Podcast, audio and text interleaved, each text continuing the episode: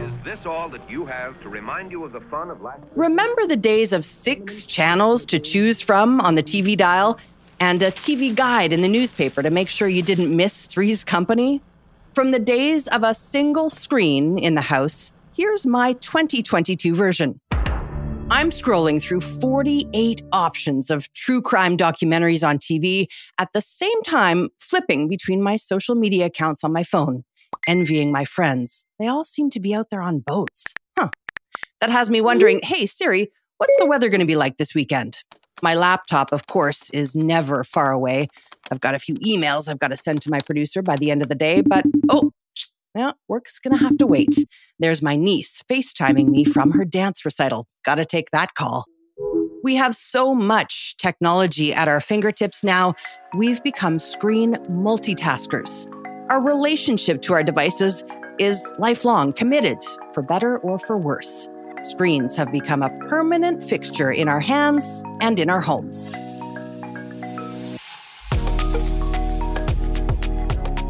While you're binging the latest season of the new Buzzy show on one device and buying the hottest new gadget on another, you're probably not thinking about what those devices are made of.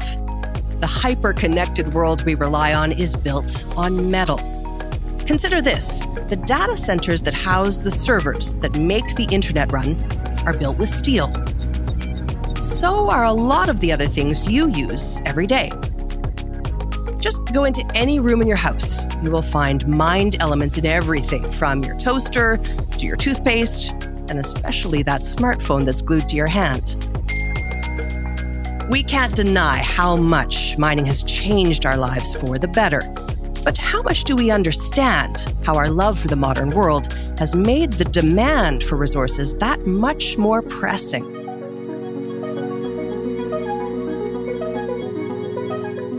In our premiere episode of Why We Mine, I'll talk to Professor Brett Gilley, also known as the Geodude, about how the natural world supports our everyday lives.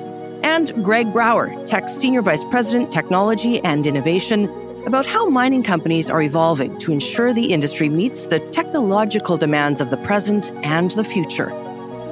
I'm Robin Stickley. This is Why We Mine. Before I talk to the experts on mining metals and how they're used in our daily lives, I wanted to sit down with someone who can put everything into perspective for us.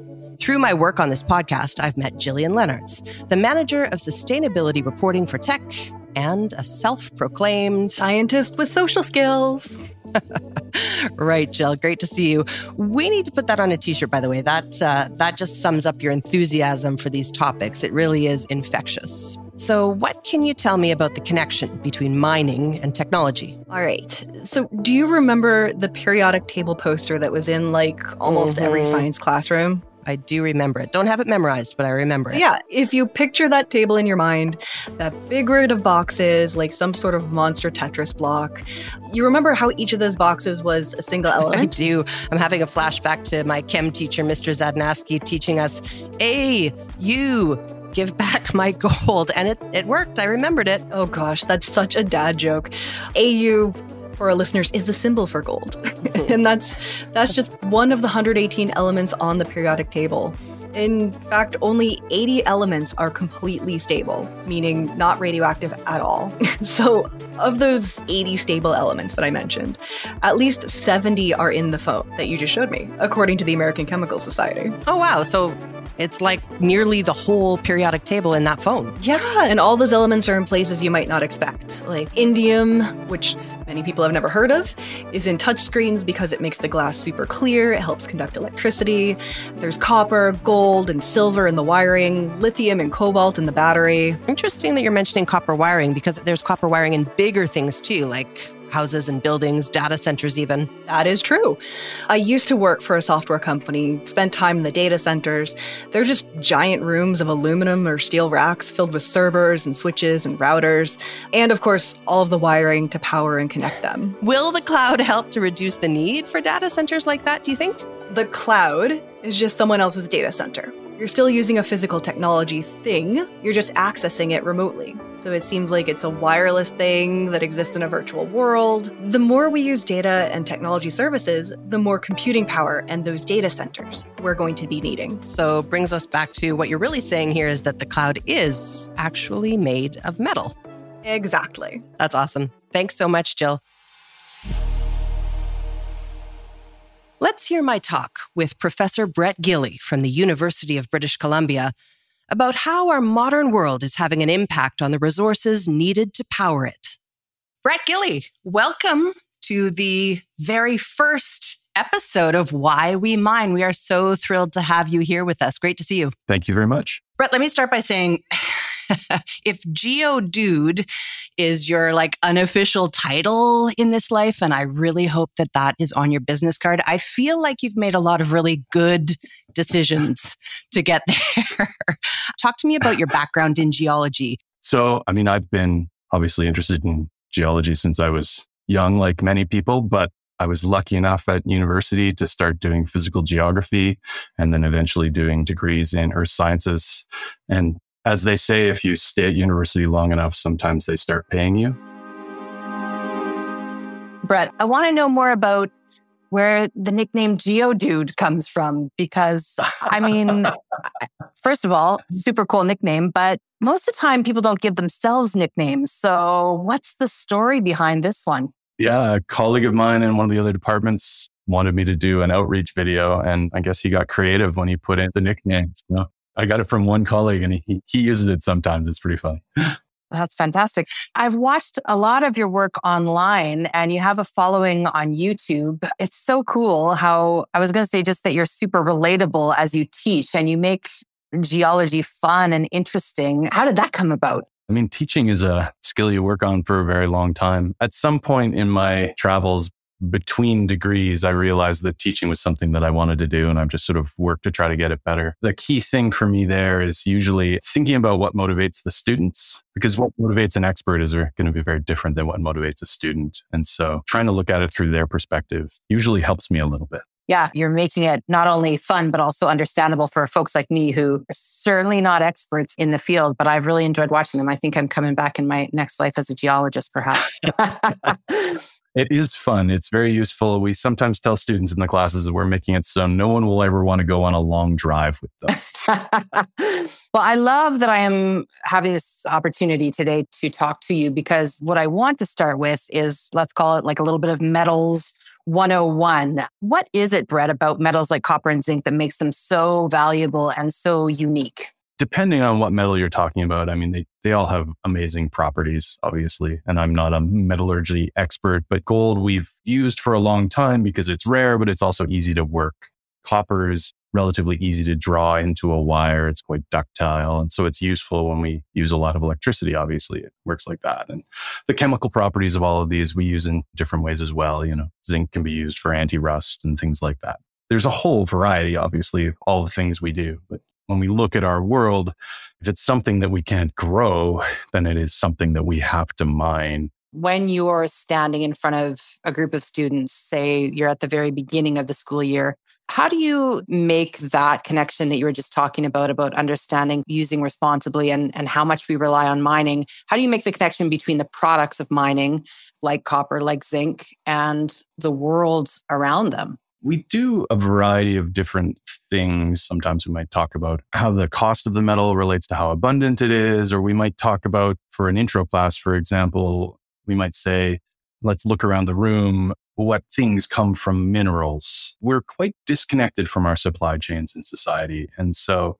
even just stopping and having that thought, it's actually kind of difficult to think about a question like that, where what things even are minerals. And so, you can point a lot to electronics we have around, but even things like concrete in the walls of a building, for example, is something that you're going to be an aggregate and sand that you're going to be mining to build that. Cities, in many ways, are built of sand and rocks. So, all of those things trying to make people think a little bit more about where the stuff comes from and hopefully uh, be a little more responsible at how we use it. And so, even thinking about how we build buildings and what we build buildings out of is one of the things that we need to struggle with as a society. You've got an anecdote, I think, that also speaks to some of what we're talking about about someone who makes a toaster from scratch, which does not sound like a simple undertaking. Can you talk to us about that? Yeah, I thought it was a fascinating story. It was years ago. I'm not sure, maybe even five or 10 years ago, but someone spent two and a half years of their life making a toaster, which people think of a toaster as a fairly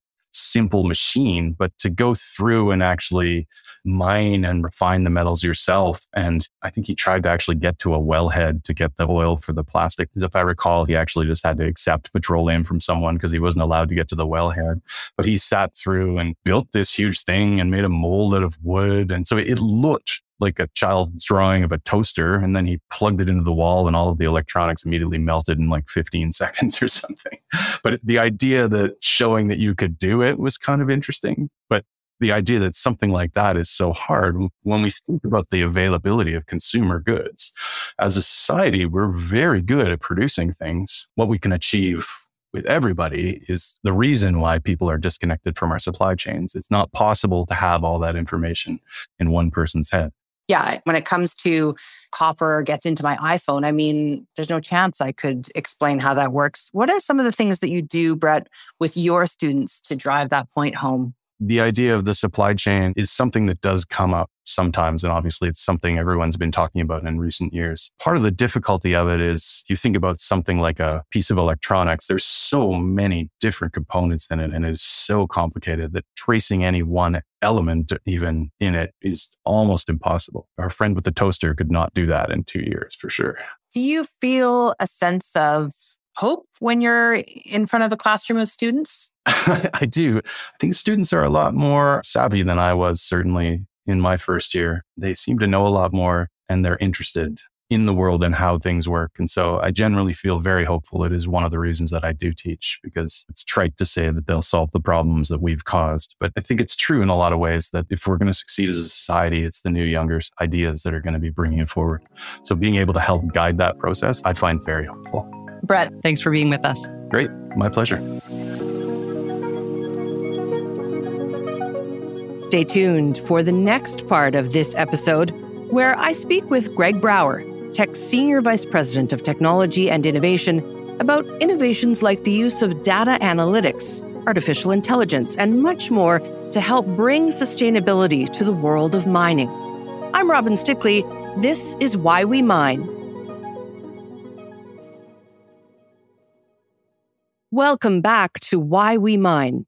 I'm Robin Stickley. Let's hear my conversation with Greg Brouwer, Senior Vice President of Technology and Innovation, about how mining companies are evolving to ensure the industry meets the technological demands of the present and the future.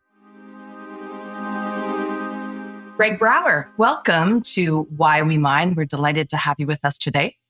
Greetings. Good morning. How are you doing, Robin? Hi, I'm great, Greg. Good to be with you.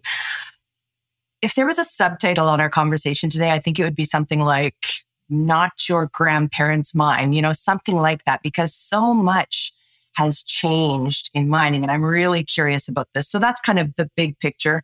Let's maybe start a little bit smaller picture, Greg, and you could talk to me a little bit about how recently this shift has really come into play. Well, I think the thing to remember is that mining is one of the oldest industries on the planet. We've been mining for tens of thousands of years, and the way we mine today is very different than the way we mined many, many years ago. So we have continually and consistently been shifting. But more recently, the shift that we've been seeing more so is embracing digital. What we have seen across the globe and across other industries is that there's been a lot of changes, a lot of evolution in the digital space. And as a mining industry, I would say that we were perhaps a little bit slow to recognize just how much value we could leverage from digital broadly. When I say digital, I mean AI and other technologies. And so, from a Teck perspective, we really started to ramp up our thinking around digital about four or five years ago. And it was at that time we started questioning where we can use digital, where we can leverage digital to drive value. And that was really the origin of what we call today our RACE program. RACE is our digital transformation program here at Teck. It stands for Renew, Automate, Connect, and Empower. We started back in 2019 with a bold goal to drive significant value in our company through digital technologies. And we made pretty significant investments over a three year period, culminating in the end of that initial program, the end of 2021, when we were able to announce to the markets that we had delivered on the outcomes that we thought digital could drive within a mining company. So a lot has changed for us in the last two years. And it's not just Teck. You know, if you look across our industry, increasingly mining companies are doing exactly what we have done, really asking where they can drive new value and impact through digital.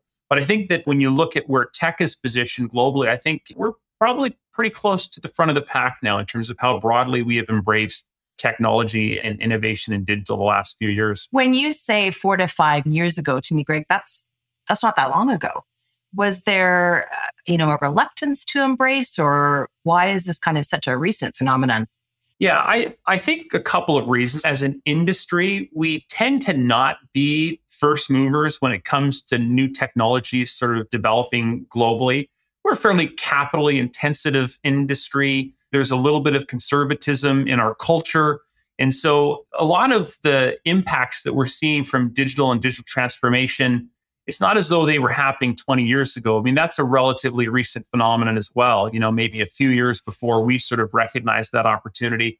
But for whatever the reason, the most important thing is that we absolutely have recognized the value of digital today and it is a very clear focus for us as an organization going forward and, and really for the industry broadly. Is there a specific example you can think of, Greg? I'm sorry to put you on the spot totally here, but something specifically that, you know, you weren't doing even five or 10 years ago that's different today, like something you could paint a picture for our listeners?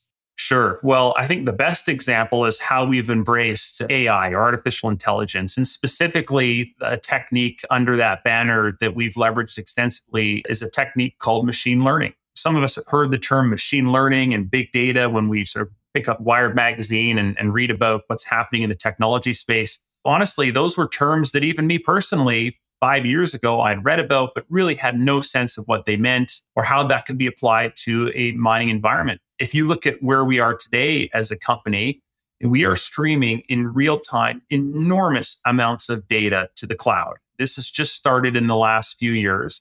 And we do that because we can leverage techniques like machine learning and deep learning to analyze these vast amounts of data using very high powered computers in the cloud.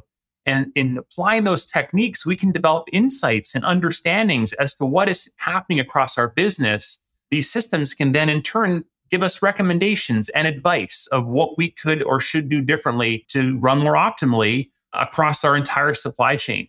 And so, this notion of AI, which is a concept that lots of people have heard of and probably didn't really appreciate how that could be leveraged in our industry, is absolutely taking over right now and certainly taking over in our company. If we asked 50 people on the street or in the grocery store if they would put the words mining and sustainability into the same sentence, I'm not sure how many people would necessarily agree with that, or maybe they don't know enough about it to understand. But do those two words go together in your world, Greg? Well, the short answer is in my world, they absolutely go together. You point out, though, a problem that I think we have as an industry. We do have a reputational issue. Unfortunately, and in some cases, there is a basis for that. There has been some unfortunate incidents that have happened over the years that really loom large, I think, in people's minds. And despite the fact that we have an industry of incredibly passionate people when it comes to sustainability, and we're continually focused on driving improvements and becoming ultimately more sustainable, these perceptions can be hard to change. I've actually, in conversations with peers here in the organization, talk about how, even for me personally, when I meet with family and friends at times, they will say things, and I'm like, well, that's not actually right. It's not true. And so there's a lot of misunderstandings, perception issues around our industry. And so when we're bringing people into our organization, lots of new employees had some of these perspectives. And when they join us, they're like, I had no idea that there was as much commitment and passion around sustainability as there is. So I think that there is more to do, but certainly one of the best things that I think is happening right now is that as these younger generations are joining our industry, they're bringing an even heightened passion around sustainability versus some of the generations before. When you grow up in our society today, you cannot help but be very exposed to some of these global challenges that we're facing. And people are bringing those perspectives in and they're really helping us leap forward at even a greater pace than we have in the past. It really is a fascinating relationship. We rely on mining to a great extent, the extent to which I don't think we even totally realize day to day. And yet we don't have a lot of understanding for really how it works. Yes. And there's no better example of that than a situation that we're finding ourselves in right now. Sustainability is a, a really important topic in society. And so we're seeing increasing pressures on ESG across society broadly and on our industry. I've heard that acronym before. It stands for Environment Social Governance. And that's having a pretty significant impact on our industry today in two ways. It's doing something actually quite peculiar. It is decreasing supply for our metals that we produce while simultaneously increasing demand. And what I mean by that is as we start to raise expectations around minimizing impacts, that makes it more challenging for us to operate. And there's some situations where we're not going to bring mines online in the future like we would have in the past, or we're going to do things differently. So there's some supply constraints that are happening. On the flip side, and decarbonization is a great example, we all recognize globally the critical importance of decarbonizing across our society broadly. Well, the thing that a lot of people don't understand is that in order to decarbonize, that is going to rely heavily on electrification. And guess what? You can't electrify without significantly increasing the metal production that comes out of our industry. You need the metals for the batteries, you need the metals for the transmission, you need the metals for the green power generation. So we're in this unique situation where the demand from society for the materials that we produce is going up, while at the same time, the supply of our metals there's pressure on it going down as we continue to rightfully so raise the bar on sustainability. So the future for our industry is looking very good. It's a very core and critical industry to support a green transition. I like that. That's interesting. Let's pivot into the people implication a bit now, Greg, because we're talking about all these new technologies, AI. What's the impact here to jobs? Does AI change the playing field in such a way that it puts certain jobs out of reach for certain people? Is there a possibility to retrain employees? Talk to me about that. Sure. I like to keep going back to our example that mining 100 years ago is very different than mining today, even before digital started to really take hold. And if you looked at the jobs and the sorts of work people did in the mine 100 years ago, very different than the sorts of roles that you would see people doing in a modern day mine. And so this notion of changes in terms of what our employees need to do, the contribution they make to support our outcomes has and will continue to evolve. When it comes to digital specifically, though, you know, you make a good point that digital and then under the umbrella of technology and innovation broadly is going to be driving shifts in our employees. We are requiring more employees with digital skills and technological skills than we did in the past. And as an industry, we have always been committed to training and helping our current employees develop the skills they need so that ultimately they can take on different roles in our organization. Fascinating. As we kind of wrap up a little bit here, Greg, let me take you back to that family dinner or that work function where you're meeting people and you feel like you have to defend a little bit the position, your workplace, and what Teck is doing. How does that feel? Is that something that is easier now than it was? I know you've been with Teck for some time. For a long time now, I've felt that it's an easy conversation for me to have. I understand the commitment that our company has towards sustainability and driving positive outcomes in the world. The thing that I think needs to happen is that as an industry, there probably needs to be a little bit more coordination of how we tell the accurate story of what's happening. I mean, for me personally, it's one conversation at a time, but I think as an industry, there needs to be ever increasing focus on how we can educate more broadly and share that message more broadly about the criticality of what we do as an industry to our future as a global society, the criticality of our industry to supporting decarbonization and sustainability more broadly. Let's crystal ball a little bit into the future here. What is ahead for mining in terms of so much change has happened? Are you staying at that pace now in terms of more change into the future, more technology? I mean, as you said through the conversation, the demands certainly aren't going away. Yeah, I mean, crystal balling is always a little bit more difficult. Uh, there's a couple things I would say. I, I, think that we're on a trajectory that we will be seeing more autonomy over time in our industry. I think our mines 10, 20 years from now are going to look very different than they do today, even where we're starting to embrace some of those technologies today. That's one thing that's changing. The other thing is that at its core, a digital transformation, which is what our race program is, is a people transformation. And over the last few years, yes, we have developed great software, we've leveraged AI broadly, et cetera, but we also have educated broadly our employees, our managers, people that run our mines, et cetera, about what these technologies are and what they can do. Greg, thank you so much. What a pleasure to listen to your insight and, and get a glimpse into this ongoing evolution in the world of mining. Thanks so much for being with us. Thanks very much, Robin. Take care.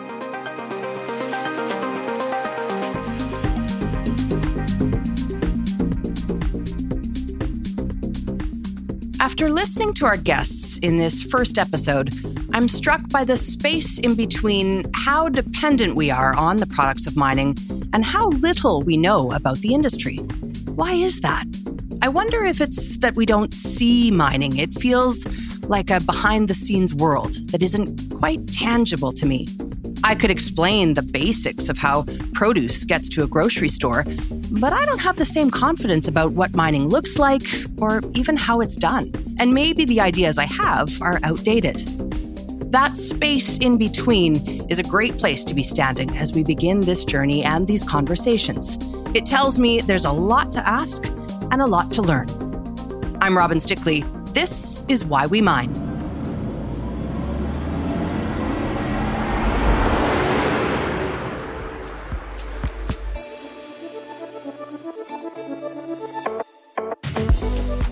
Next episode. We're driving into the world of electric vehicles.